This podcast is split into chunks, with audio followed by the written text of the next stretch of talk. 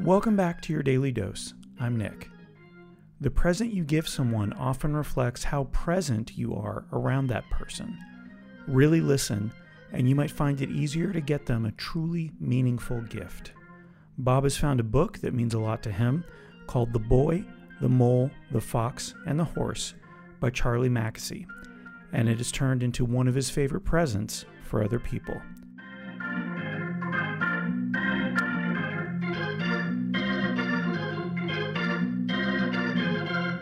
The thing with this book is I've grown addicted to giving it away. Mm. Like I love it so much that I want people to receive it from me because I was so moved by the simple messages in the book and I feel like it's just something good for the universe. So I encounter somebody who needs a lift or somebody who's already in the mode of feeling some of those feelings that that book evokes, I like to give them that book and then feel the love that comes back when you give them something that touches their heart in a special way. And it's unexpected. Who's, who's giving you books? That's pretty presumptive, right? To give someone a book. You have to know the person, know what they like, or know what's important to them. And, uh, and this makes an assumption. And then when they discover that you were right, that you did know something about them, that they did actually love what you gave them, I think it gives them a warm, beautiful feeling about you. And it also gives you a warm feeling that it was received so deeply. So, this book, I mean, I love the book itself, but the book is a gift.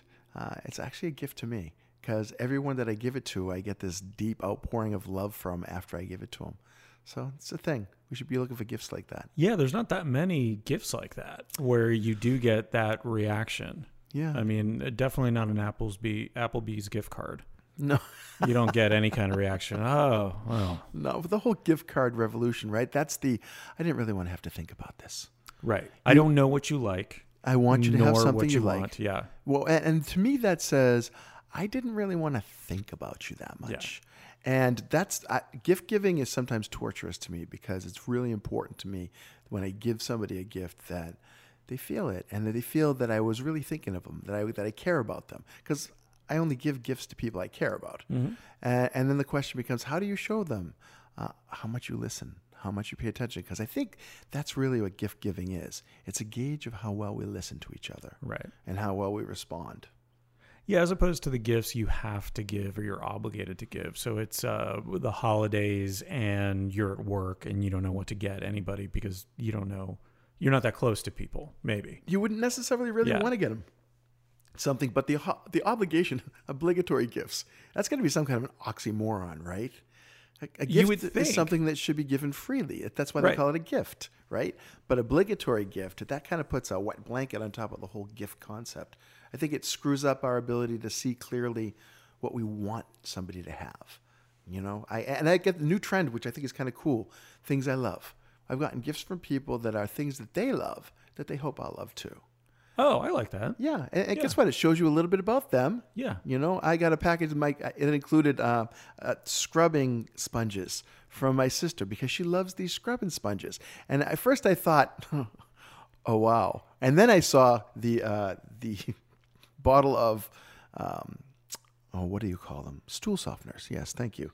Uh, I, yeah, this is also for my sister because she loves these stool softeners. Part of her gift to me. Now, mind you, I haven't tried the stool softeners yet, but if the sponge is any example, I'm going to love those stool softeners because th- th- the sponge is really fantastic. But we should try them on the podcast. Yeah, maybe at the same time. Yes. no. No, well, guess what? You have something to clean up with. No, I do like that though because it is even though it feels like a little bit of a jokey gift, it's like, hey, these are things that I really appreciate that make my life easier, that uh, literally and figuratively help me help me out. Yeah. And so uh, yeah, here I'm I'm passing them on to you. Now that's my sister Joni. Okay, that's my wonder twin. She's she's ten months older than I am. Yeah. I have another sister Jane who's two years younger than me, who is my key to the past. And a gift that Jane sent me was a big box full of candy that we used to get at the candy store when we were kids.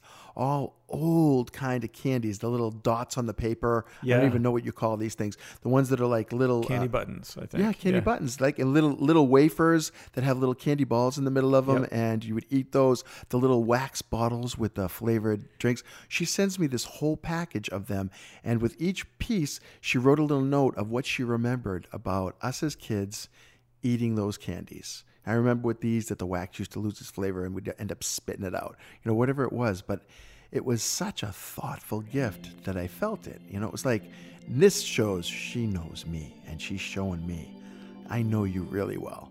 And uh, it really, really moved me. And again, guess what?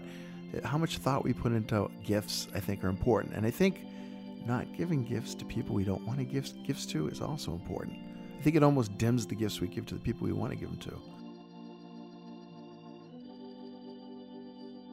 Thank you for giving us the gift of your time and attention. It means a lot to us.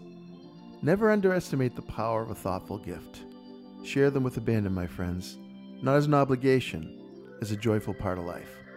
Until next time, have some fun out there.